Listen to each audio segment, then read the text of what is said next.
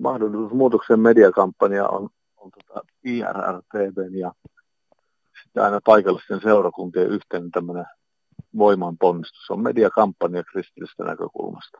On, on tavallaan niin kaksi kärkeä. Toinen on tämä media, mistä IRTV vastaa.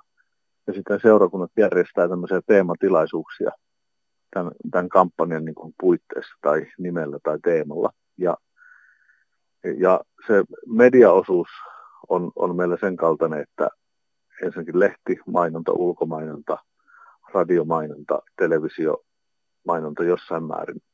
Ja sitten kaikki mainonta niin kuin keskittyy siihen, että tota, on olemassa kirja, joka tässä tapauksessa on jaettu 190 000 kotitalouteen. Ja siinä kirjassa on, on nämä muutoskertomukset, mitä sitten näissä muissa medioissa nostetaan esiin.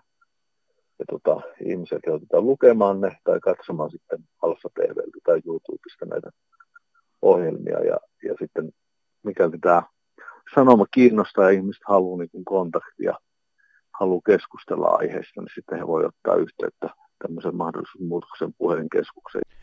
Mihin mahdollisuusmuutokseen oikeastaan tähtää? Siihen, että ihmiset tulisivat uskoon vai?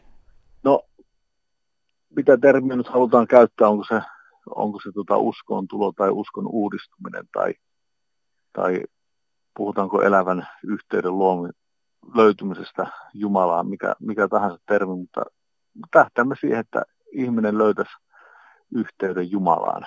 Ja, ja tämä kampanja voi olla niin kuin yksi tekijä, yksi semmoinen tota, apuväline matkalla siihen, siihen suhteeseen. Kun tullaan luterilaisiin kirkkoon julistamaan, niin sisältääkö tämä samalla ajatuksen siitä, että ne luterilaiset seurakuntalaiset eivät ole vielä löytäneet sitä yhteyttä Jumalaan tai ainakaan sillä tavalla elävässä uskossa? No, no varmasti niin luterilaisissa seurakunnissa kuin muissakin seurakunnissa on ihmisiä, ihmisiä jotka, tuota, joilla on hyvinkin elävä suhde Jumalaan, mutta sitten jos, jos ajatellaan, että, että 80 prosenttia kansasta kuuluu suurin piirtein luterilaiseen kirkkoon, niin voidaan kysyä, että onko, onko meillä kaikilla 80 prosentilla itsellään elävä jumalasuhde, niin, niin uskaltaisin väittää, että ei ole.